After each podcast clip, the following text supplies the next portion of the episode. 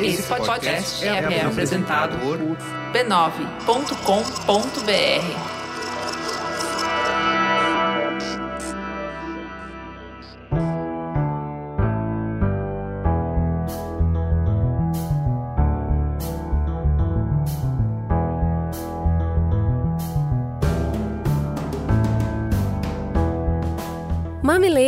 mamiletes, entrem e fiquem à vontade no nosso espaço de diálogo de peito aberto. Eu sou a Cris Bartz. Eu sou a Juva Lauer e esse é o Mamilos, o podcast que sai do raso articulando conversas onde o debate está interditado. O papo de hoje é sobre Covid longa. Esse debate começa aqui, mas continua no nosso perfil mamilospod nas redes sociais. Ah, e muitas vezes todo mundo está curioso para conhecer melhor os nossos convidados. As carinhas, os nomes e um pouquinho do histórico deles também estão nas nossas redes sociais. Bora pro arroba mamilospod.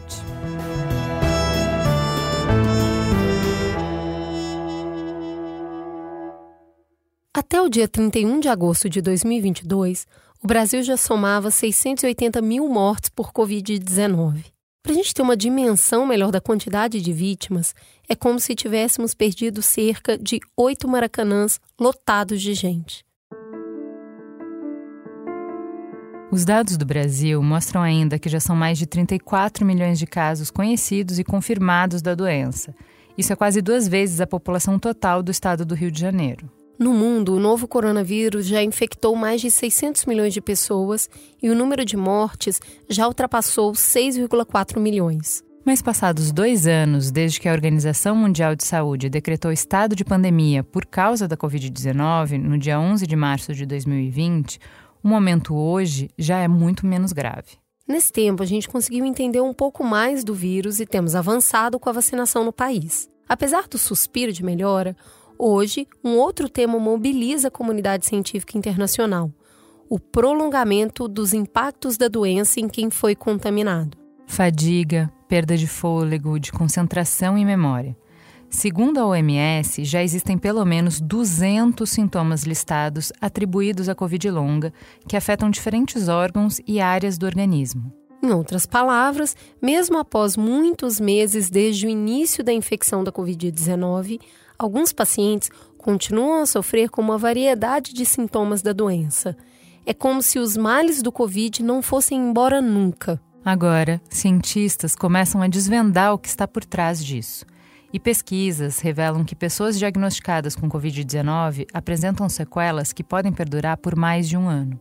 Para termos uma dimensão do que a gente está falando, segundo o CDC, nos Estados Unidos, órgão que é referência mundial no assunto, um em cada cinco pessoas com menos de 60 anos que tiveram a Covid-19, incluindo crianças e adolescentes, terá manifestações tardias ou persistentes da infecção pelo coronavírus. Essa proporção sobe para um em cada quatro indivíduos quando são sexagenários ou até mais velhos. Nossa missão hoje é entender o que já se sabe sobre a Covid longa, quais são os principais sintomas dessa síndrome, quem são os principais afetados, de que forma as variantes ou a vacinação interferem nesse prolongamento dos sintomas, quais são os principais desafios da comunidade pesquisadora do tema e como o sistema público de saúde de um dos países mais atingidos pela Covid, o Brasil, pode se preparar para essa nova onda. Vem com a gente.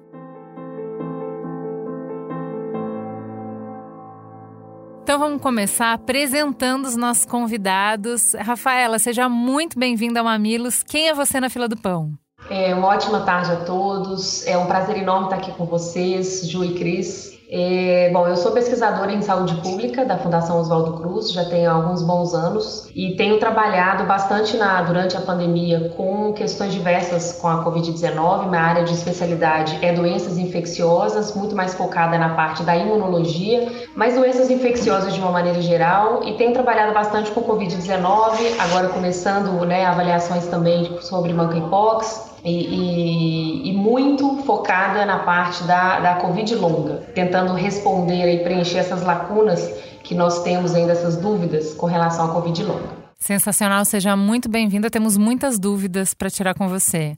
Completando a mesa, Evaldo Araújo, seja muito bem-vindo. Quem é você na fila do pão? Bom, é, eu sou Evaldo, eu sou médico infectologista, atuo como clínico infectologista É, trabalho no Hospital das Clínicas em São Paulo, trabalho em outros lugares também na, na, área de assistência privada e sou professor universitário do aula de medicina na Universidade de São Judas Tadeu.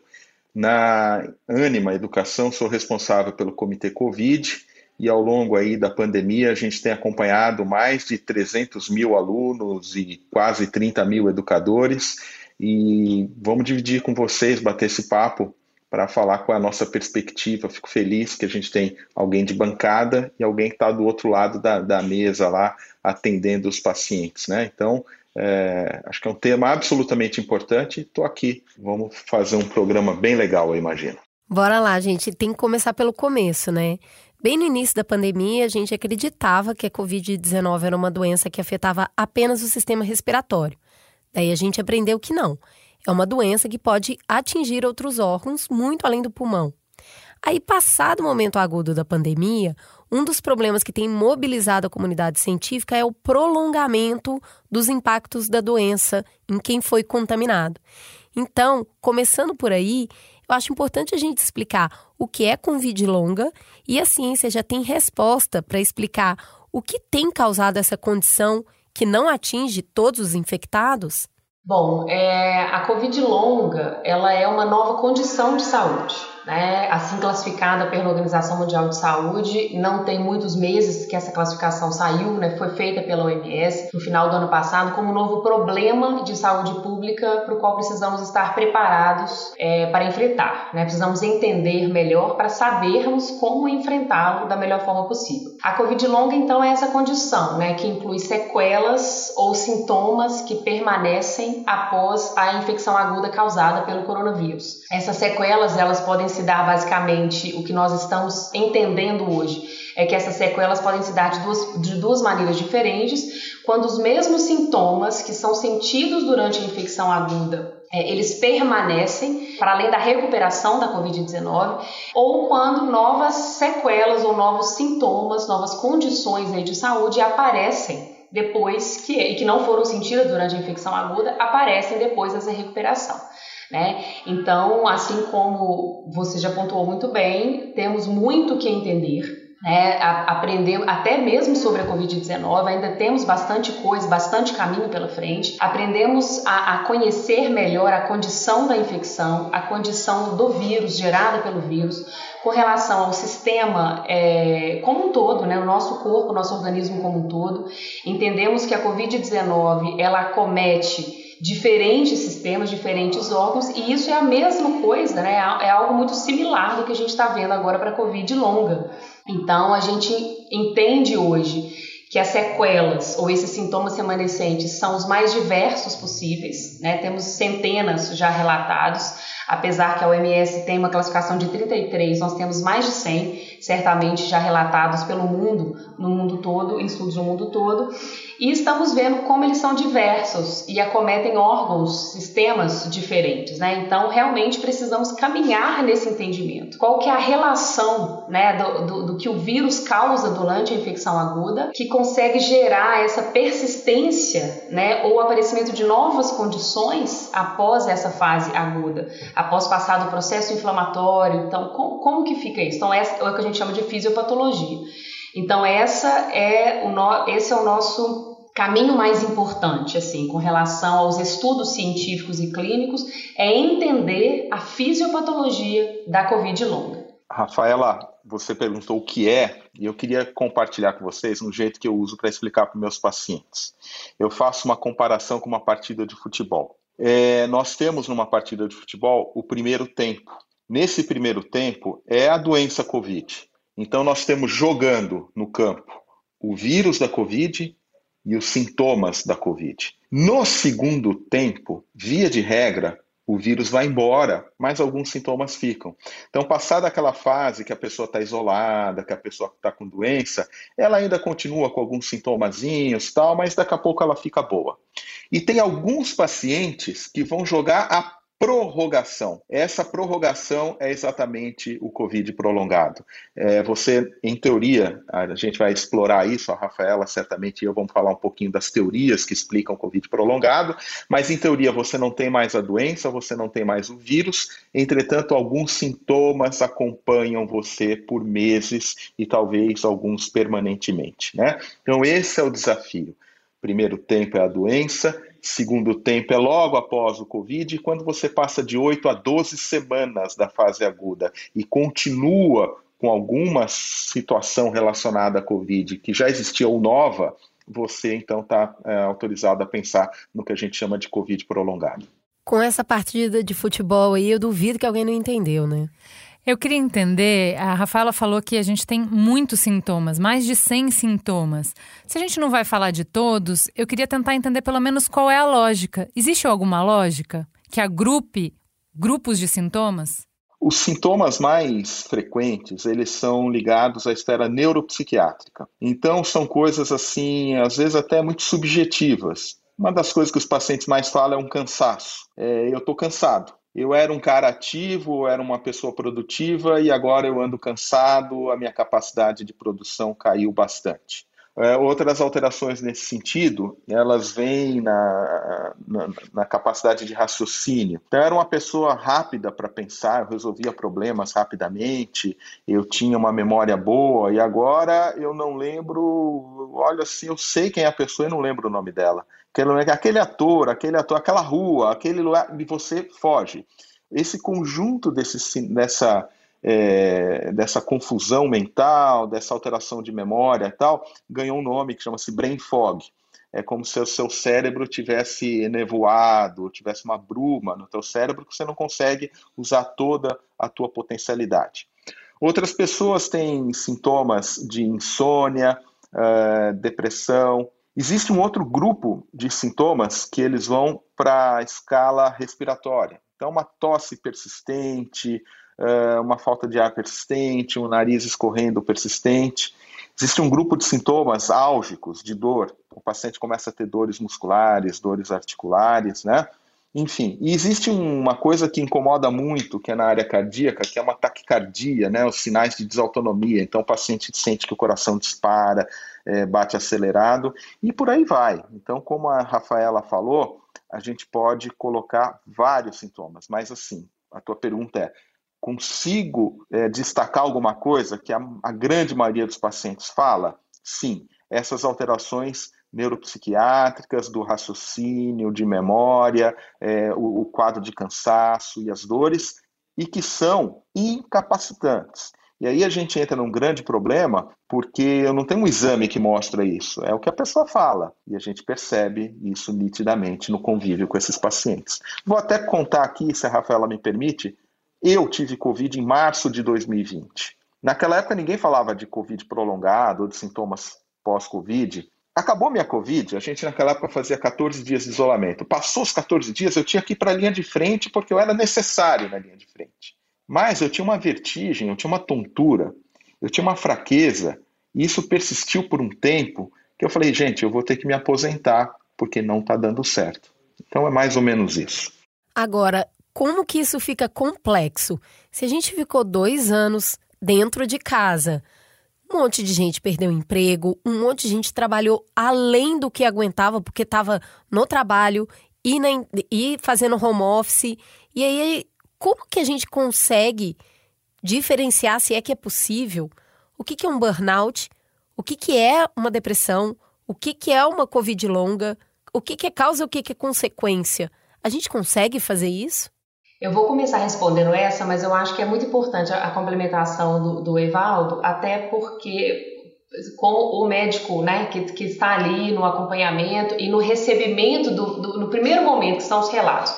Então, acho o que eu queria colocar é o primeiro ponto é, que é importante a gente falar da Covid longa, né? Que as pessoas entendam que essa condição existe, que muitos dos casos aquilo que ela está sentindo e que ela que veio depois da Covid-19 pode ter uma relação sim com a Covid-19 e pode entrar dentro da classificação da Covid longa, mas para que isso aconteça, a gente precisa que essas pessoas que sentem alguma coisa, algum desconforto, sequelas que ela sabe que, que, que, que às vezes em alguns momentos é fácil fazer uma correlação com perda de olfato, perda de paladar, algo que foi muito característico na sintomatologia, principalmente no início né, da pandemia, as primeiras variantes que tivemos. É, então, a pessoa ainda sentir isso, isso é algo mais fácil de correlacionar. Mas, como eu disse no início da conversa, nós temos algumas condições novas que surgem depois.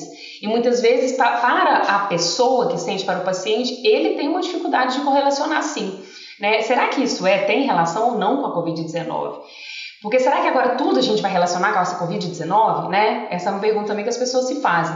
É, então, primeira coisa, a gente precisa conversar sobre isso. Né? As pessoas precisam entender que existe, essa condição existe, e aquilo que ela sente pode ter sim uma relação ou não. Mas para isso a gente vai precisar fazer uma avaliação. Então, o primeiro ponto é que essa pessoa, os pacientes né, que é, sintam algo que, que, que, ficou, que aparentemente veio depois ou permaneceu depois da, da infecção pelo coronavírus, procure um atendimento médico. Né? Então, seja na rede pública, seja na rede privada, né? a gente precisa caminhar é, também com o, o, preparo dos profissionais, não é só do médico, mas eu acho que é uma questão multiprofissional, é, para que eles estejam preparados para receber para acolher esses pacientes, para ouvir as queixas. E aí sim, é, a partir desse momento de, de ouvir esses relatos, ouvir o que o paciente tem a dizer, ser feita uma avaliação clínica, uma avaliação, alguns exames é possível, de pessoas que já fazem o acompanhamento porque tem alguma uma condição pré-existente, né, alguma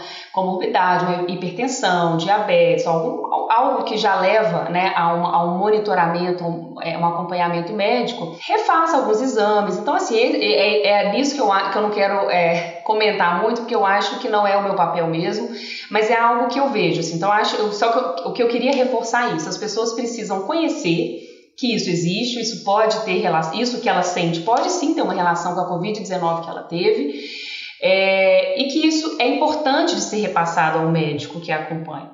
Principalmente porque a gente, a gente nos, tem, temos uma tendência a procurar ajuda médica em é, questões de, de sequelas ou sintomas mais graves, que estão incomodando muito, que geram uma preocupação maior. Mas mesmo sequelas leves, como perda de cabelo, perda do próprio olfato, paladar, alteração no olfato, né? É, redução da audição, quer dizer, coisas que, que por pouco tempo é, o paciente convive com aquilo, sem uma dificuldade muito grande. Mas se a gente está falando de sequelas que permanecem né, por meses ou até por mais de dois anos, que é o que a gente já, já, já entendemos que algumas delas permanecem por mais de dois anos hoje, é, isso passa a incomodar mesmo sendo uma sequela leve. Então é importante que ela procure esse atendimento. Doutor Evaldo, mas aí uh, o ponto que eu acho interessante é: ah, a gente não tem um exame que vai detectar com segurança isso. Então é exame clínico, é escuta do paciente. Isso, essa dificuldade, essa epidemia, no sentido de que é muita gente com essa demanda ao mesmo tempo, chega no momento em que o sistema, vou falar a minha leitura, o senhor tá, fique à vontade de discordar. Tem um déficit de bons clínicos, né? De médicos que são capazes de fazer uma anamnese competente, já que a consulta dura 15 minutos, né? Que vão de fato olhar para o paciente e não para o sintoma, que vão ter uma visão de um todo, né? E não da, do minguinho esquerdo, né? Como é que essas demandas que a Covid traz estão sendo atendidas ou podem ser atendidas no cenário de aplicação de medicina que a gente tem hoje? Bom, Primeiro é reconhecer que o problema existe. A gente tem que reconhecer que o problema existe. Segundo, nós não podemos ser preconceituosos. Eu, você falou assim, bom, vou falar, eu vou falar com, com toda a liberdade porque sou médico. o médico é preconceituoso. Hoje o médico ele parte da premissa que o doente não quer trabalhar e precisa de um atestado. Isso é fim do mundo. Na verdade, a gente precisa entender as limitações. Eu, eu com, conversando com colegas meus sobre Covid prolongado, eu já ouvi esse tipo de pérola, ah, mas o cara já, né, tal. Não existe isso, né? É uma condição nova. Então, a gente precisa reconhecer que existe, precisamos reconhecer tudo que a gente não sabe e a gente precisa reconhecer isso que você colocou, que é muito importante, que não tendo uma ferramenta laboratorial é, que comprove esse diagnóstico de maneira inequívoca, que vai depender muito da nossa avaliação clínica. E a avaliação clínica ela começa com o exame, com a conversa, com a anamnese e depois com o exame clínico. Bom, é, algumas coisas que a gente precisa alinhar aqui com todo mundo. Covid longa dá em qualquer um que teve Covid. Pode ter sido Covid leve, pode ter sido Covid grave, pode ter sido. Né? Só vamos fazer um recorte aqui. Quem ficou internado com Covid, internação prolongada, cheio de complicação, depois da Covid, ele tem outras alterações que não são Covid prolongada, que são da interna, do doente crônico, da internação prolongada. Então, essa pessoa vai perder massa muscular, vai ter feridas, vai ter sequelas respiratórias, tal, vai precisar passar por uma reabilitação que não tem a ver com vírus ou com isso que a gente está falando, tem a ver com o fato de ele ter ficado muito tempo dentro do hospital, tudo isso que, esse, que causou. Então a gente não tem isso, é um paciente que está sintomático. Não importa se foi longo ou não. Outra coisa que a gente precisa combinar: o vírus gosta do sistema nervoso. No começo da Covid, todo o nosso foco era no, na respiração. Tá? Doença respiratória, pneumonia, morre de insuficiência respiratória. Depois a gente começou a entender os fenômenos trombóticos. Depois a gente começou a entender quadros cardiocirculatórios também. E depois a gente começou a ver que os pacientes começaram a ter queixas que a gente não estava acostumado e todo mundo tateando. Sabe aquela figura do elefante numa sala escura? Um pega no rabo, outro pega na tromba, outro pega no meio, ninguém está enxergando o elefante como um todo. Nós estamos começando a enxergar essa coisa que foi categorizada como Covid prolongado.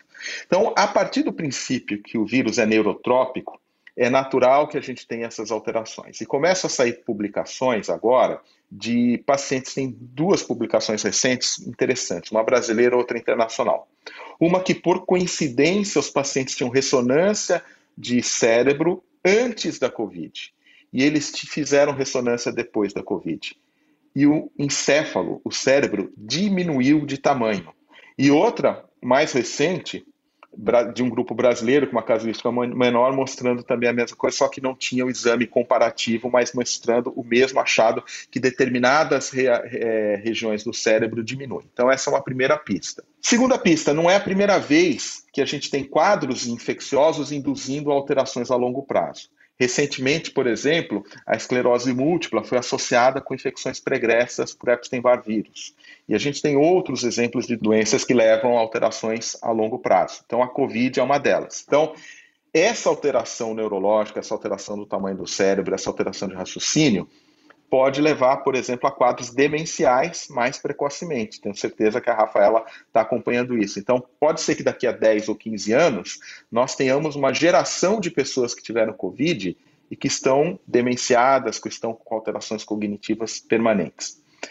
Acabou de sair um artigo no JAMA Psychiatric mostrando que dois anos depois, dois anos depois, um número grande de pacientes continuam com alterações é, psiquiátricas mantidas. Então, obviamente, quem já tem um histórico de doença mental, quem já tem um histórico de sofrimento, pode também ter Covid longo, isso se potencializa. E quem não tem pode passar a ter. Então, eu acho que essa é a área que está mais avançada.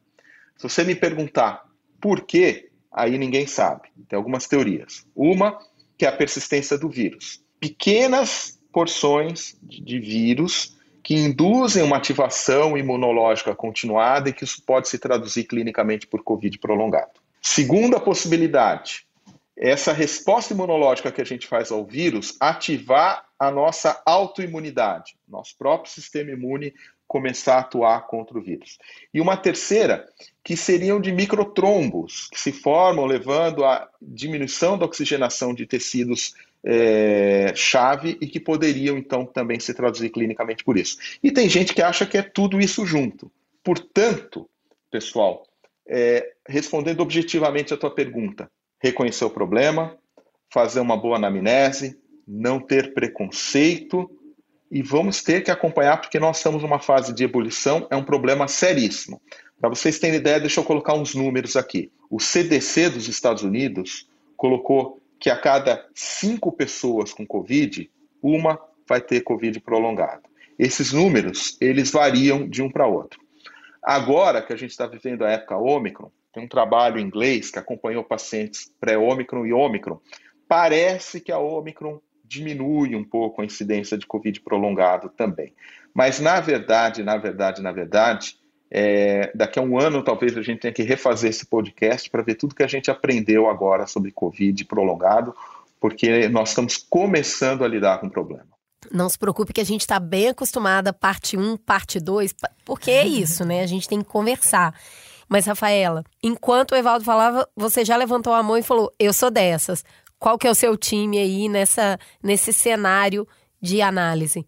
É, eu acho que são algumas teorias que nós temos com relação ao que desencadeia, com por que, que essas sequelas permanecem, por que, que cometem diferentes órgãos, mas eu acho que é, é algo muito mais. É, há uma interação entre elas. Assim, eu acho que a gente é difícil classificar como um caminho único ou uma resposta única. Eu acho que o Evaldo colocou muito bem é, três teorias aí, e eu acho que existe uma correlação entre elas, e a gente precisa também correlacionar até com a questão inflamatória mesmo, né? Então, é, por exemplo, a gente vê diferenças claras em pacientes com Covid longa antes da vacinação e depois da vacinação, quer dizer, aqueles que tiveram a Covid-19 antes ou depois da vacinação, né?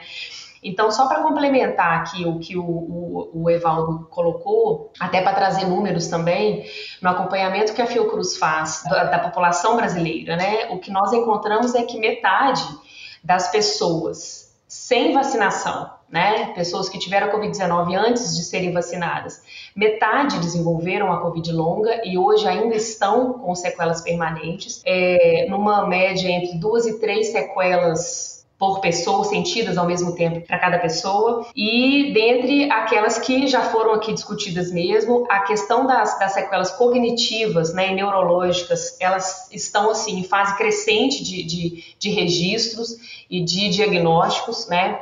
Então, antes da vacinação, a gente tem cerca de, de, de metade, um pouco mais da metade das pessoas desenvolvendo a Covid longa. E quando a gente passa a, a avaliar a Covid-19 posterior, né, que, das pessoas que tiveram a infecção pelo coronavírus após a terem recebido a vacinação, e aí incluídas todas as vacinas aprovadas e, e em uso no Brasil, né, para nenhuma diferença, é, nós vemos que isso cai em mais da metade. A gente tem cerca de 10 a 15% das pessoas desenvolvendo a Covid longa após a, a, vacina, né, a vacinação. Então, isso já é um dado também bastante importante que precisamos aprofundar até quando a gente vai re tentar relacionar com as teorias, né, com o entendimento dessa fisiopatologia da Covid longa. Então, isso é um dado importante, somado ao fato de que, apesar que a gente tem diferenças de registros é, em partes de populacionais em diferentes do mundo, e aí estudos diferentes às vezes mostram dados que, que são confrontados, né? Nós temos na população do Brasil, a, na avaliação da Fiocruz, que homens e mulheres têm a mesma é, chance de desenvolver, assim como as diferentes faixas etárias, a idade não, não é um fator no nosso monitoramento de, de, de, maior tendência a ter Covid longa ou menor risco de ter Covid longa. Então, tanto é, mulheres e homens de, de qualquer idade é, tendem a ter o mesmo risco de desenvolvimento dessas sequelas duradouras a gente já, já sabe se a cada dose isso vai diminuindo ou a gente está olhando no geral? Nós estamos olhando com referência ao protocolo primário completo, ou seja, as duas doses completas, e no caso da Janssen, a, a dose única, né? Então, nesse protocolo primário completo, com referência às doses de reforço, para a faixa etária aproximadamente 30 anos, 40 anos para cima, é, a gente já consegue ter uma, uma, fazer uma avaliação com relação ao primeiro reforço, a terceira dose. Né?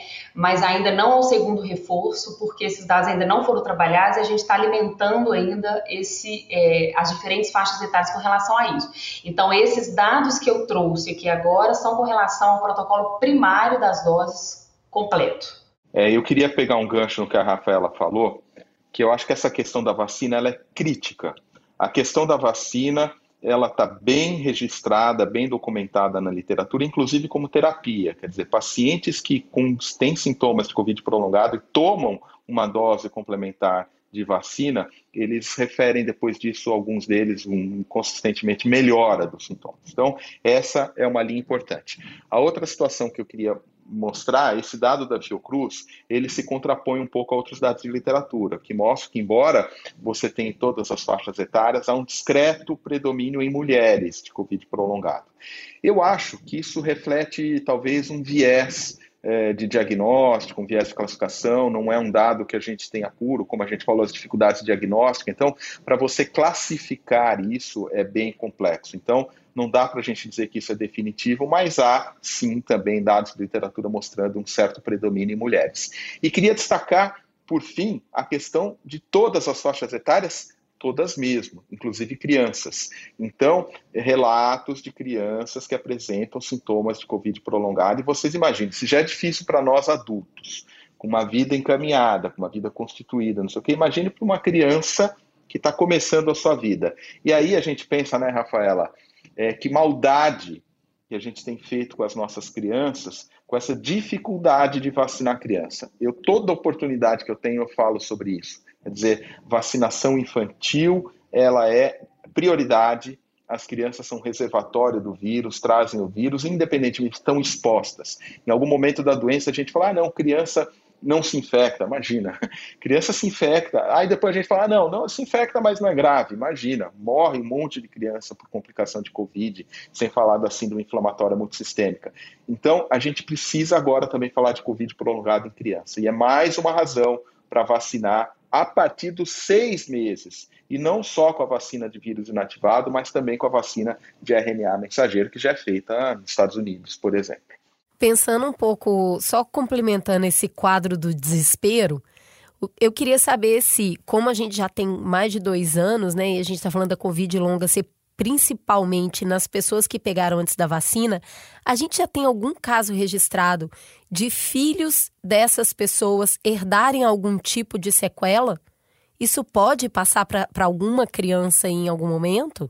Eu desconheço qualquer caso nesse sentido, não sei se a Rafaela conhece também, mas eu acho até que é improvável, pelo, até pelos próprios mecanismos que a gente falou agora há pouco, né, da teoria. Né? Ao contrário, é, pessoas que tiveram Covid que desenvolvem anticorpos acabam protegendo as suas crianças, seus conceptos. Né? Então, a mulher em idade fértil que teve Covid, ela tem, desenvolve anticorpos protetores para a criança. A mulher em idade fértil vacinada transmite anticorpos para suas crianças é, mas eu acho improvável que uma pessoa com sintomas de Covid prolongado transmita qualquer coisa para as crianças, até porque o mais provável é que os fenômenos ligado a, ligados à Covid prolongada sejam imunemediados, né?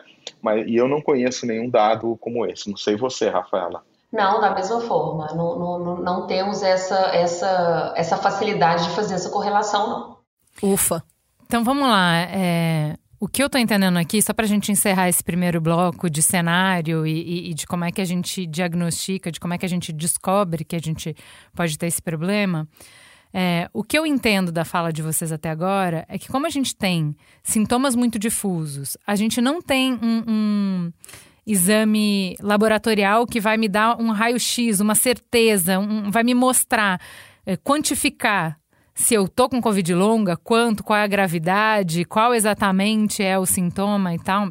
Eu dependo do diagnóstico clínico e mais do que isso, eu estava ouvindo num podcast com uma especialista é, que virou referência nos Estados Unidos para isso, e ela estava falando que é por exclusão de outros diagnósticos. Então você vai tentar todos os outros que já existem. Eu vou ver se é burnout, eu vou ver se é depressão, eu vou ver se é isso, eu vou ver se é aquilo, eu vou ver um monte de coisa. Quando nada mais explica, e só quando nada mais explica, aí que a gente vai falar, ah, então é Covid longa. Se é toda essa dificuldade para o próprio médico saber, como é que eu, paciente, vou entender que eu preciso buscar ajuda? Em que momento que eu vou falar, ah, eu estou diferente? Um. Dois, isso pode ser Covid longa. Três, é hora de buscar ajuda. Olha, o paciente, às vezes, eu, eu, vejo isso com muita frequência. Ao contrário do preconceito que eu citei anteriormente, que as pessoas acham que o paciente quer um atestado, as pessoas querem ficar bem, as pessoas querem estar bem, querem ser felizes. E às vezes elas se sentem culpadas. Nossa, não consigo fazer o que eu fazia antes. Nossa, eu isso, eu aquilo. Eu cuido da minha casa e não consigo mais cuidar como eu cuidava. Minha família está sofrendo. Eu trabalhava, não consigo dar a entrega que eu dou. Eu... Então as pessoas se sentem culpadas. Então, primeira coisa que eu acho que é essencial: tirar a culpa. Você que nos ouve, que está com algum sintoma, passa pela sua cabeça que pode estar tá ligado a Covid prolongado, isso é um fato da vida, você não tem culpa de nada. Ponto. Segundo, é, tem dois aspectos, um aspecto médico e um aspecto social. O aspecto social é esse: se você percebeu que você não consegue mais produzir como era, se você está se sentindo incomodado, está notando que a, a, a tua vida, o teu cotidiano se modificou depois da Covid, esse é um momento para você conversar com o médico. Então, isso não é alguma coisa que você sinta, mas de repente você percebeu que, poxa vida, ele, eu nem sei se é Covid prolongado, não estou ouvindo, mas assim, antes eu trabalhava 10 horas, hoje eu trabalho uma hora e já me sinto cansado tal. Mas mesmo sem saber o que é, se você percebeu que o seu cotidiano está diferente depois da Covid, procure uma orientação de saúde. E a outra é de saúde. Eu tenho um sintoma, então eu tenho uma dor, eu tenho uma alteração do meu raciocínio, tenho uma vertigem, meu cabelo está caindo, é, eu tenho meu coração está batendo mais rápido. Ou a gente precisa falar dos fenômenos médicos mais severos. Eu tive uma arritmia, eu tive um fenômeno tromboembólico. Quer dizer, então, se você tiver uma condição de saúde, também procure orientação médica. Então, ou se a tua vida mudou, ou se você teve uma condição de saúde. O mais importante não é ter uma classificação ou dar um nome para aquilo. O mais importante é resolver aquela questão, né? Se existe um sintoma e se ele tem ou não relação com a Covid, ele existe, ele atrapalha a qualidade de vida daquela pessoa, as atividades dela de trabalho, dentro de casa, na escola. E o nosso sistema de saúde tem condição de, de resolver isso né, de diferentes formas. Essas sequelas vão ser trabalhadas individualmente, exatamente porque não, não é uma só, são várias, diferentes entre elas. Então, o importante é resolver a questão daquele paciente. Isso é o mais importante. E a gente precisa falar também para o outro, nós precisamos falar para o familiar, nós precisamos falar para o colega de trabalho, nós precisamos falar para o patrão, que as pessoas precisam saber que isso existe, isso não é firula, isso é uma condição médica, e, e a pessoa precisa conhecer para acolher o, o, seu, o seu par, né, o seu funcionário, enfim. Eu vivi uma situação, numa dessas atividades que eu tenho, por exemplo, de uma pessoa que tinha uma capacidade de trabalho X e depois da Covid é X dividido por 10, a ponto de incomodar a pessoa para quem ela trabalhava. Então, o que você tem que fazer numa situação dessa? Explicar para essa pessoa. Isso é uma sequela, isso é real, isso existe. Então, além de a gente olhar para quem tem o sintoma, a gente precisa informar a sociedade, né? É mais ou menos outra analogia que nem pessoas com deficiência. A gente tem que ensinar a sociedade a, a identificar a deficiência da pessoa e acolher essa deficiência, e não a pessoa com deficiência que tem que se moldar para a sociedade, ao contrário. Então, acho que todo mundo que vive hoje a pandemia de Covid, que não acabou, diga-se de passagem, precisa conhecer Covid prolongado para acolher também quem está sofrendo. Muito bom, eu queria só fechar esse primeiro bloco reforçando que um dos principais sintomas são psiquiátricos, né? São doenças mentais. E a gente tem muito preconceito de procurar ajuda.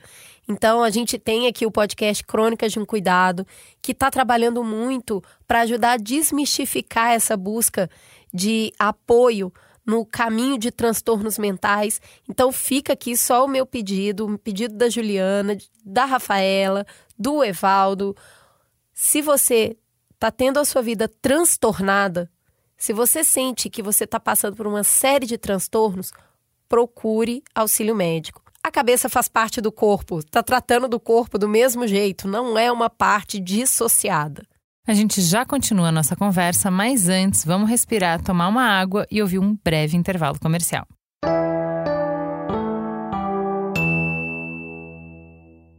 Para que o Mamilo seja produzido e oferecido gratuitamente para você, vinculamos mensagens publicitárias em nossos conteúdos. Valorizem marcas que valorizam o diálogo.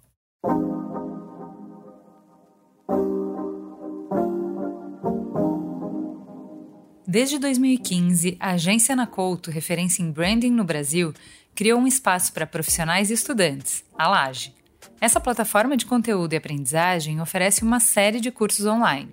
Em outubro deste ano, a plataforma, que já acelerou a carreira de centenas de profissionais do Brasil todo, vai realizar a próxima edição do Branding Aplicado, o seu curso mais desejado, onde os alunos aprendem os principais conceitos sobre branding e o método que a Ana Couto aplica com seus clientes, marcas incríveis como Havaianas, Natura, Ambev, Fiat e muitas outras. O curso foi pensado para quem busca aprendizado com mão na massa.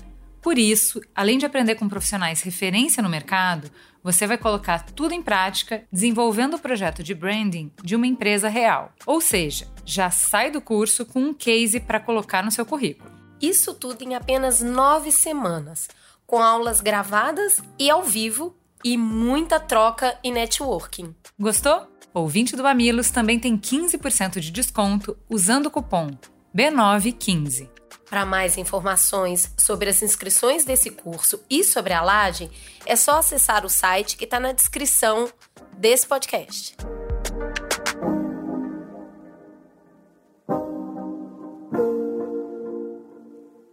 Então vamos para o segundo bloco, porque acho que entendendo um pouco de o que, que é, né, qual é o cenário, do que, que a gente está falando, quantas pessoas acometem e tal, é importante a gente falar de como a gente dá conta disso. Porque, Valdo, quando você fala assim, olha, eu diminui a minha capacidade de trabalho por 10, né? Um décimo do que eu fazia antes eu consigo entregar. Não consigo mais dar conta da minha casa. Eu tenho vertigem, achei que eu ia me aposentar. É um cenário um pouco apavorante, né? Mesmo a gente sabendo que não são todas as pessoas eh, que tiveram Covid que vão desenvolver isso e tal, mas é, eu acho que para quem está é, sentindo esses sintomas difusos, que eu não sei se o meu cabelo está caindo porque eu estou estressada, é porque mudou a estação, eu não sei se eu não estou sentindo o cheiro mesmo, é só estou muito tempo em casa, muito tempo sem estímulo. São muitas. É difícil a gente falar, né? A partir do momento em que eu entendi, tá bom, é isso, e aí o quê? Qual é o protocolo? Como é que a gente responde a isso? Bom, é, primeiro fazendo o diagnóstico. Uma vez que o diagnóstico está estabelecido, a, a gente sabe que algumas dessas manifestações, a grande maioria delas, desaparece para 80%, 90% dos pacientes em até seis meses. Né? Então, é, é um, tem, você tem que colocar um horizonte temporal para o paciente, senão ele vai ficar, puxa vida, eu nunca vou ficar bom disso. Não, vamos acompanhando, porque em algum momento melhora para a grande maioria das pessoas. Para quem não melhorar, a gente vai ver o que faz. E até lá. Bom, não existe remédio, não existe uma pílula mágica para isso. Tem colegas fazendo coisas empíricas, baseados em quê? Baseados em nada. Né?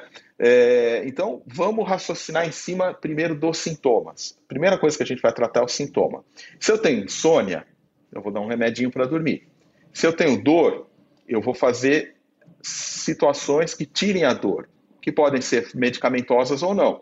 Então, posso fazer relaxamento, alongamento, meditação, acupuntura, ou posso entrar com remédio para dor. Vai depender da intensidade.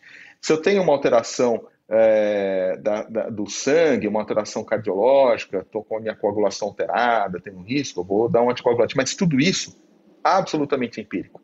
Então, primeiro alerta que eu faço se chegar no médico que bate no peito, não, eu sei, eu faço e aconteço, já te dá uma receita lá com vitamina, com anti-inflamatório, com isso, com aquilo, desconfie. Porque é mais ou menos uma versão da, da cloroquina. Né? Ninguém sabe o que fazer. Tem linhas de pesquisa sérias, então voltando para as causas. Então, uma das causas é é uma inflamação exacerbada induzida pelo vírus. Então, vamos combater o vírus. Como?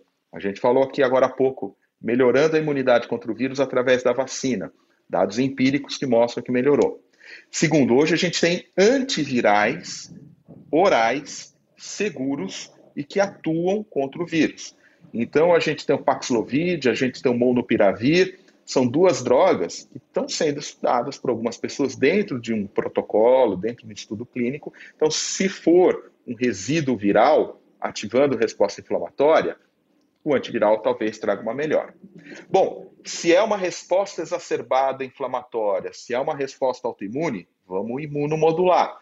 Vamos diminuir a resposta inflamatória. Como?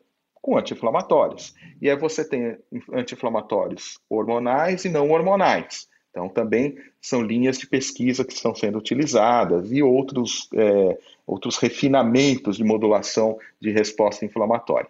E você tem também os remédios de ação no sistema nervoso central, antipsicóticos, antidepressivos, relaxantes, hipnóticos. Então, não existe uma receita de bolo. O que eu acredito muito é numa abordagem multiprofissional, do menos invasivo para o mais invasivo.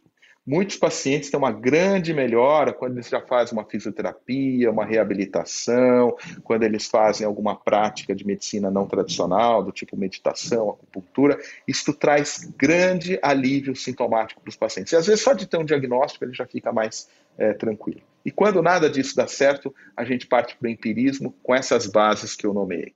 É, o Evaldo colocou muito bem, explicou muito bem essa, essa parte, principalmente com relação às questões é, do tratamento medicamentoso, né, Evaldo? É, e falou muito bem da equipe multiprofissional. Eu queria reforçar isso, eu acho que o cuidado com o paciente com Covid longa e o tratamento individual, né, de cada uma dessas sequelas, ele deve ser feito sem dúvida por uma equipe multidisciplinar.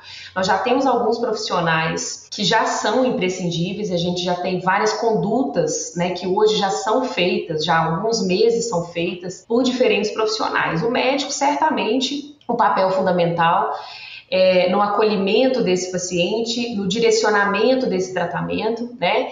Mas nós temos também, gostaria de reforçar, a importância do enfermeiro, a importância do fisioterapeuta e de diversos outros profissionais que já estão, é, que já se prepararam, né? Muitos deles já estão atuando com relação a, a, a, essas terapias. Então, a parte de medicamentos é uma e vai ser necessária em algumas sequelas, né, em algumas condições, principalmente aquelas como trombose, é, diabetes, novas condições mesmo, né, hipertensão arterial, é, questões neurológicas e diversas outras e outras terapias que são muito úteis e já têm mostrado resultado excelente como, por exemplo, a perda do olfato, né, a perda do paladar, a dificuldade de mobilidade, é, é, o cansaço extremo, né, é, às vezes do esforço leve, enfim, esse, diversas outras condições que a gente vê, né, que a gente acompanha como muito comuns, muito relatadas, né, estão entre as mais relatadas aí na Covid longa e que tem já essas terapias acontecendo e já mostrando resultados muito positivos. Quando é afirmado que o cérebro diminuiu de tamanho, eu acho uma coisa assim muito assustadora. E a gente também está falando de uma, da possibilidade de um daqui 10 anos a gente ter algumas pessoas de, degeneradas psiquicamente por causa do vírus.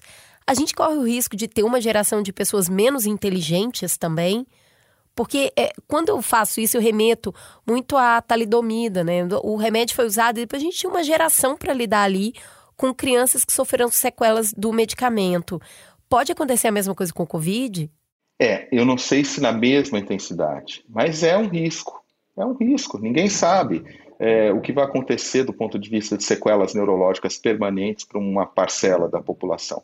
Então, por isso que é importante a gente estar nesse podcast hoje falando sobre isso, porque tem muita gente que acha, ah, tomei vacina, se eu pegar Covid tudo bem, não vou morrer, ninguém morre mais de Covid mas grande impacto. E se a gente acompanha a literatura científica, se a gente acompanha é, os formadores de opinião de fora do Brasil e como vocês aqui no Brasil estão fazendo, o tema quente agora sobre Covid é Covid prolongado. Porque com os antivirais, com as intervenções, com as vacinas, a gente está modificando a evolução clínica da Covid na fase aguda. Mas nós não temos ainda a vacina que protege contra a infecção. A coisa mais comum que a gente vê é isso, né? Tomei vacina e peguei Covid mesmo assim, não é? Mas é isso mesmo, que a função da vacina nesse momento é salvar vidas, que você não vá para o hospital, que você não morra de Covid. Nós estamos acompanhando o desenvolvimento de vacinas que, além disso, vão prevenir a infecção também, coisa que com as atuais vacinas a gente não consegue para todo mundo. Né? Então, num cenário desse, que tem uma vacina que não protege, que você modificou a evolução clínica da doença por outras medidas. O que, que a gente tem que fazer considerando o Covid prolongado, que segundo o CDC a cada, a cada cinco um vai ter, e outras estatísticas falam até em números maiores. Nós temos que evitar Covid. Então, essa pessoa que vai tranquilamente para o shopping center sem a sua máscara, essa pessoa que vai para a balada aglomerar sem a sua máscara, essa pessoa que acha que tudo bem, virou um resfriado, eu tenho notícias preocupantes para elas. Se você pegar Covid, você pode ser premiado às avessas e ter uma evolução desfavorável com o Covid prolongado e daqui a 10, 15 anos, eventualmente, ter uma alteração cognitiva mais precoce ou desde já permanente.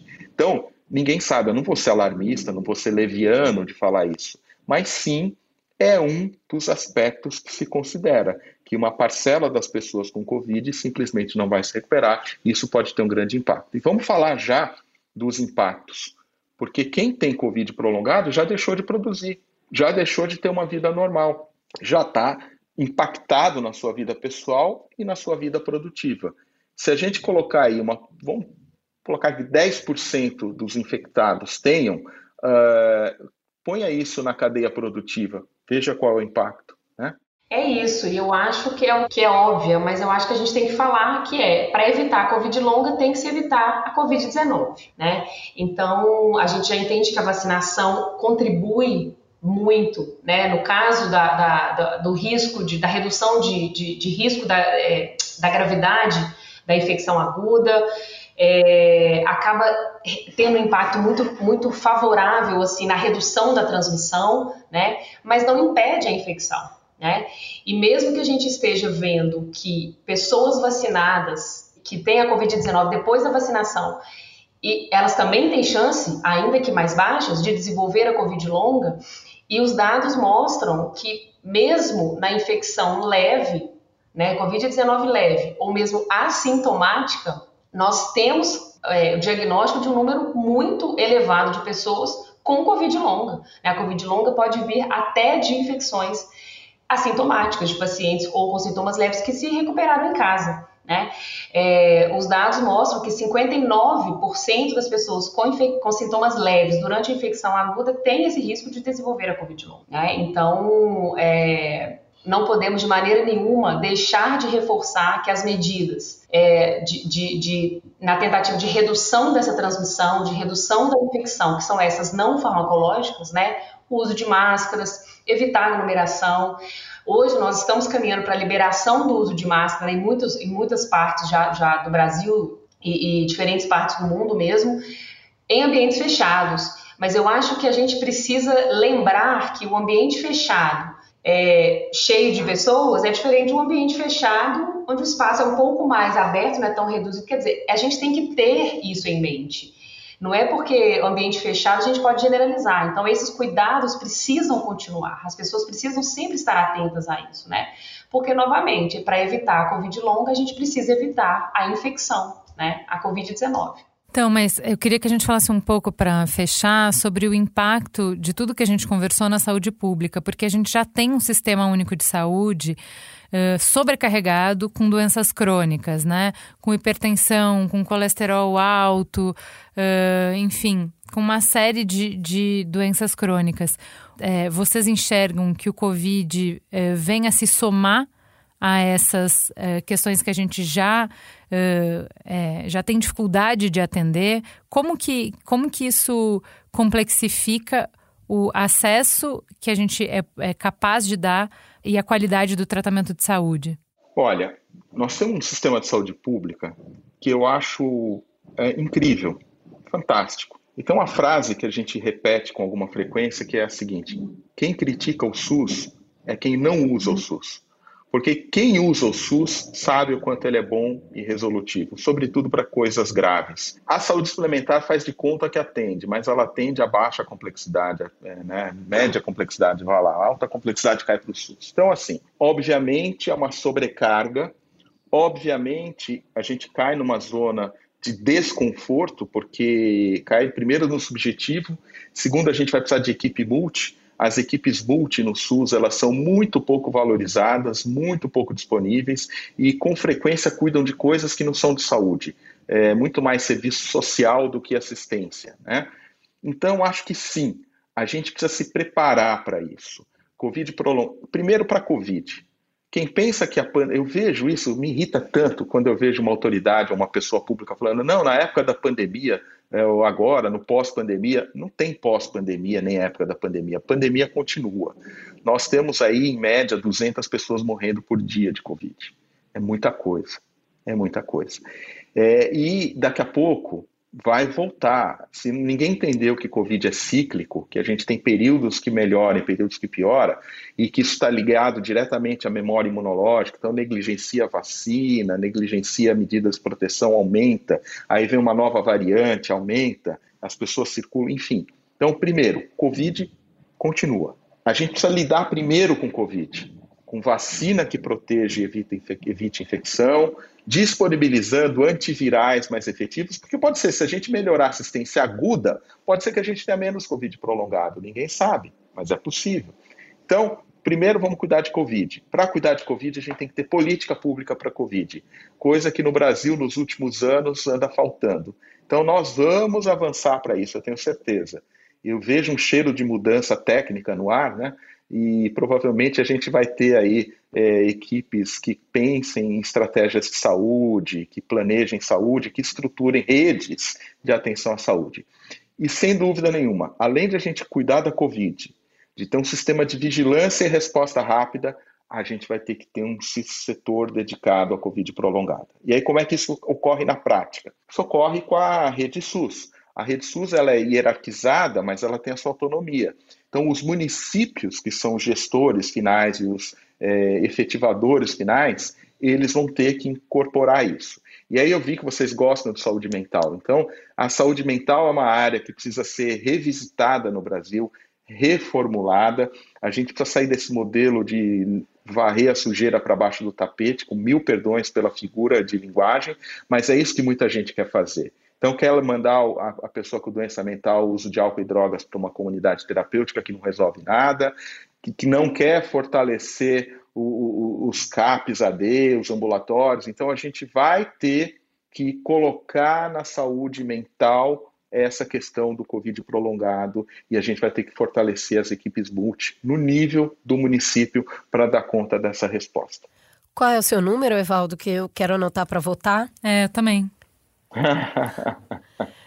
Falou tudo, eu... já, deu tra... já deu trabalho. A gente gravou, a gente vai é, colocar isso, transcrever num programa de governo e pronto. Gente, uhum. eu acho é imprescindível que se fale isso. A gente vai votar, vai votar em nível estadual e em nível federal. E a gente precisa demais de um programa de governo, de uma proposta, de um comprometimento, não só de investimento, que é muito importante, mas também, como o Evaldo falou, de metodologia e de seriedade de trabalho de investir no sistema SUS. É assim, é do nível do deixa o homem trabalhar.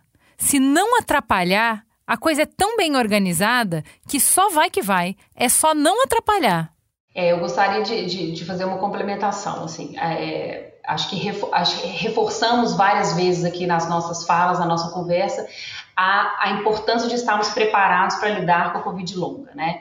E aqui o Ivaldo colocou muito bem esse direcionamento, como direcionar isso dentro do, da saúde pública, né, no Brasil. Houve um primeiro passo que foi feito em fevereiro deste ano, né, quando o Ministério da Saúde destinou 160 milhões de reais é, para apoiar ações e, e, serviços voltados ao cuidado com, com pessoas com sequelas né, pós-Covid que hoje chamamos de Covid longa, para atenção primária no SUS, né? E esse foi um passo, né? Um importante passo, sem dúvida nenhuma. Mas a partir de então, não estamos vendo é, novas discussões, quer dizer, novos planejamentos acontecer nesse sentido, até porque a atenção primária é, do SUS, é, nós temos, é aquele momento importante do acolhimento desse paciente. Então, esse é um ponto mas passa, né, extrapola para além desse ponto. Que, e chegamos exatamente nesse acompanhamento. Então, nós temos hoje na atenção primária o acompanhamento de doenças crônicas muito bem feito. Então, isso precisa né, ser incorporado e ser extrapolado aí para a Covid longa também, porque algumas sequelas é, é, elas vão ter um tratamento mais rápido e vão é, ser mais fácil, né, mais rápido e fácil de ser resolvida com, com, com, algumas terapias, outras são mais prolongadas, exigem algo muito mais, um esforço muito maior, multiprofissional, e esse acompanhamento mesmo crônico.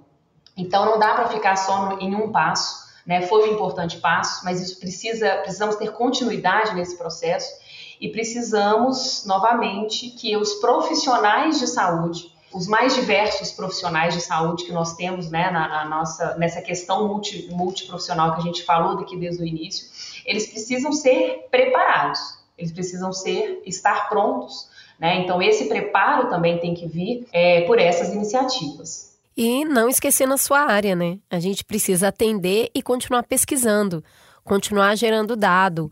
A gente tem corpo técnico muito bom no Brasil, vi de quem está aqui com a gente hoje, a Rafaela da Fiocruz, para a gente continuar investindo em pesquisa, porque também existem características muito proprietárias da nossa região.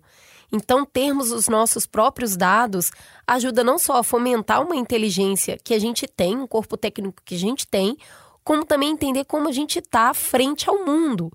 Então, são, são dois trabalhos fundamentais que precisam acontecer aí para a gente entender um, um processo que não bate só na saúde, né? Ele bate na economia, ele bate numa uma possibilidade de aposentadoria precoce, num sistema de aposentadoria que já está sobrecarregado. Então, quando a gente está falando de uma saúde que não está dando certo, isso vai desencadear problemas em todos os outros setores, né, que regem a vida é, das pessoas e que regem o governo de um país. Então, é a pontinha do iceberg. Eu acho que você falou, desculpa, um aspecto que eu acho interessante. A Organização Mundial da Saúde usa um, um termo que parece engraçado, mas eles falam em países campeões. Quando um país é um exemplo de alguma coisa, eles falam de um país campeão. O Brasil já foi exemplo de muita coisa. E ter um sistema de saúde público capilarizado como o nosso, robusto como o nosso, que inercialmente cuidou da Covid, apesar da falta de uma, de uma política é, central para a Covid, né, mostra que contribuição a gente pode dar para a Covid prolongada. Porque se o Brasil encontrar resposta para isso, para acolher os casos, para diagnosticar e tratar, isso vai ser um modelo para o mundo. E eu sou um otimista inveterado. Eu acho que a gente vai ter essa possibilidade é, de acolher e cuidar desses pacientes. E na vertente da pesquisa, eu acho que isso é muito importante. Porque uma das coisas que pode impactar, a gente não sabe o que está causando, é a nossa herança genética. O, nós temos uma população extremamente miscigenada. Uh, então, é importante que a gente tenha as nossas linhas de pesquisa, é importante que a gente faça pesquisa de alto nível, não apenas pesquisa clínica, mas também uma pesquisa que vá a fundo para entender a patogenia das doenças, quais são os componentes que afetam, inclusive os componentes genéticos, que hoje uma das tendências da medicina é a medicina personalizada, é a medicina preditiva, e isso a gente faz a partir de detectar determinados é, padrões genéticos que se repetem numa população ou não. Então, acho que o Brasil ele tem a obrigação de atender de um lado e de fazer pesquisa do outro. E para todo mundo que anda tão descrente, né? Eu não acredito em nada, nada me representa, não confio em nada. Não é verdade né? A gente conseguiu perceber durante essa crise que nós temos instituições muito sólidas. O SUS, a Fiocruz, a Anvisa foram fundamentais nesse processo. Existe uma coisa que está acima de todos, acima de tudo, que é o bem-estar, o desejo de bem-estar da população. Nós temos instituições fortes e confiáveis. Um presidente é muito importante e ele pode atrapalhar muito ou ajudar muito. Mas ele não é o único, tem coisas maiores e que superam, né? Entra governo, sai governo, essas instituições permanecem cuidando da saúde da população brasileira e com muita ética. Então, quando der aquela crise, eu não acredito em nada, lembra desse programa aqui que tem coisa para acreditar sim. Gente, queria agradecer demais. Que privilégio poder falar de Covid longa com duas pessoas que nem vocês. Evaldo, assim, muita clareza, muita é, uma didática muito grande para explicar. É, assim, acho que uma, uma síntese muito boa, tá todo mundo agora sabendo muito mais. E, Rafaela, eu achei é, muito bonito que uma pesquisadora, uma técnica em sua essência, fale tanto de acolhimento e de escuta e da importância do relato. Eu achei que, assim, a gente teve uma, uma combinação entre vocês dois é, muito linda nessa mesa. Quero deixar as portas abertas do Mamilos para vocês. A gente com certeza quer ouvir mais de vocês, quer vocês aqui de volta. É isso aí. Muito obrigada, Cris. Muito obrigada, Ju. Prazer enorme dividir aqui essa conversa com o Evaldo, inclusive, alguém que eu acompanho aí já em algumas entrevistas. É, tem, temos uma essa afinidade de hoje é uma afinidade também de, de no, no, que eu te acompanho, Evaldo. Nós temos essa afinidade realmente de pensamento, de conduta. Eu sou cientista na, na minha essência técnica, mas eu trabalho muito com condução de, de estudos clínicos e o, o, o lado que eu mais gosto disso tudo é estar com os pacientes então, esse acolhimento é algo que a gente tenta, a gente faz muito também dentro desses estudos clínicos. E um enorme prazer estar aqui com vocês hoje. Sigo muito o podcast de vocês e foi uma honra muito grande receber esse convite e poder dividir um pouquinho do que a gente está acompanhando aqui, né, do lado de cada ciência sobre Covid-19 e Covid longa com vocês. Cris e Ju, eu queria também agradecer a oportunidade. Eu acho que a comunicação ao lado da ciência, fez toda a diferença ao longo da, da fase inicial e dessa fase mais crítica da Covid. Né? Então, a gente ainda vive um terreno muito instável na comunicação, com fake news, com disseminação de notícias que não são adequadas, quando eu recebi esse convite para de participar com vocês também, me senti extremamente honrado e a grande responsabilidade, porque eu sei o alcance e a credibilidade que o podcast de vocês tem. Então, essas mensagens, elas ficam para para a posteridade, espero que ajudem muito as pessoas, porque esse é o sentido do que a gente faz. Rafaela, obrigado pelas suas palavras. É, eu, eu acho que a gente tem que militar mesmo. A gente milita, nós que estamos no campo da ciência e da saúde, pela vida. Né? Eu estou dentro de uma faculdade de medicina gravando esse podcast com vocês e eu digo para os meus alunos aqui: qual é o médico de sucesso? Qual é a medida de sucesso? E todo mundo fica, ah, ser famoso, descobrir isso, descobrir aquilo, ser rico e tal. Eu falo, não, nada disso. É o médico que chega em casa no final do dia e pensa assim: eu fui útil hoje. E quando ele responde que sim, ele foi útil, não importa se num hospital de ponta ou se numa unidade básica de saúde periférica, eu acho que ele atingiu o sucesso. E eu acho que é esse o sentido. Acho que esse podcast foi útil.